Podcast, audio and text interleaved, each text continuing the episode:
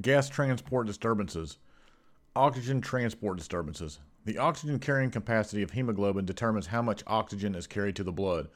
Other environmental factors and diseases can affect oxygen carrying capacity and delivery.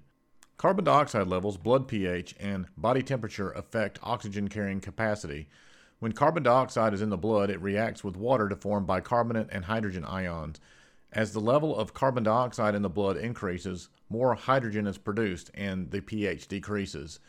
This increase in carbon dioxide and subsequent decrease in pH reduce the affinity of hemoglobin for oxygen. The oxygen dissociates from the hemoglobin molecule, shifting the oxygen dissociation curve. Therefore, more oxygen is needed to reach the same hemoglobin saturation as when the, pH was higher. A similar shift in this curve also results from an increase in body temperature. Increased temperature, such as from increased activity of skeletal muscles, causes the affinity of hemoglobin for oxygen to be reduced. Diseases like sickle cell anemia, thalassemia, decrease the blood's ability to deliver oxygen to tissues and its oxygen carrying capacity.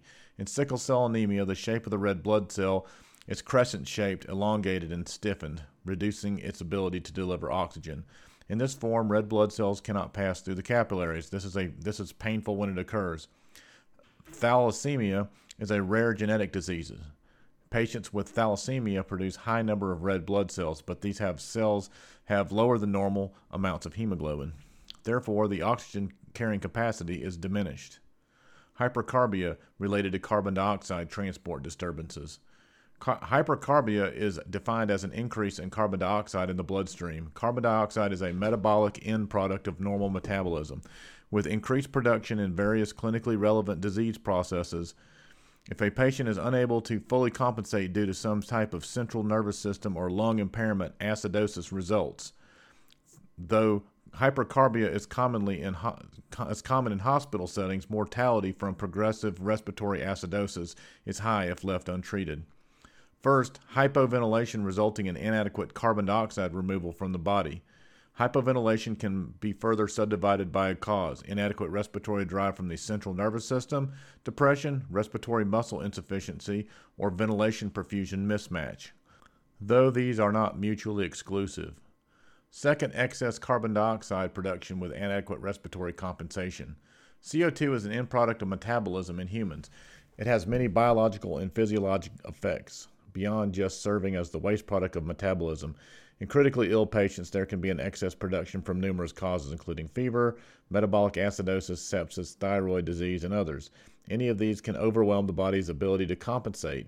Increased CO2 production is especially dangerous in patients with underlying lung or central nervous system disorders. Third, exogenous carbon dioxide exposure. CO2 is often used for insufflation for various surgical procedures. While generally well tolerated, this can cause hypercarbia and resultant circulatory complications. Patients exposed to CO2 enriched environments, such as an enclosed space with limited circulation, are also at risk for hypercarbia.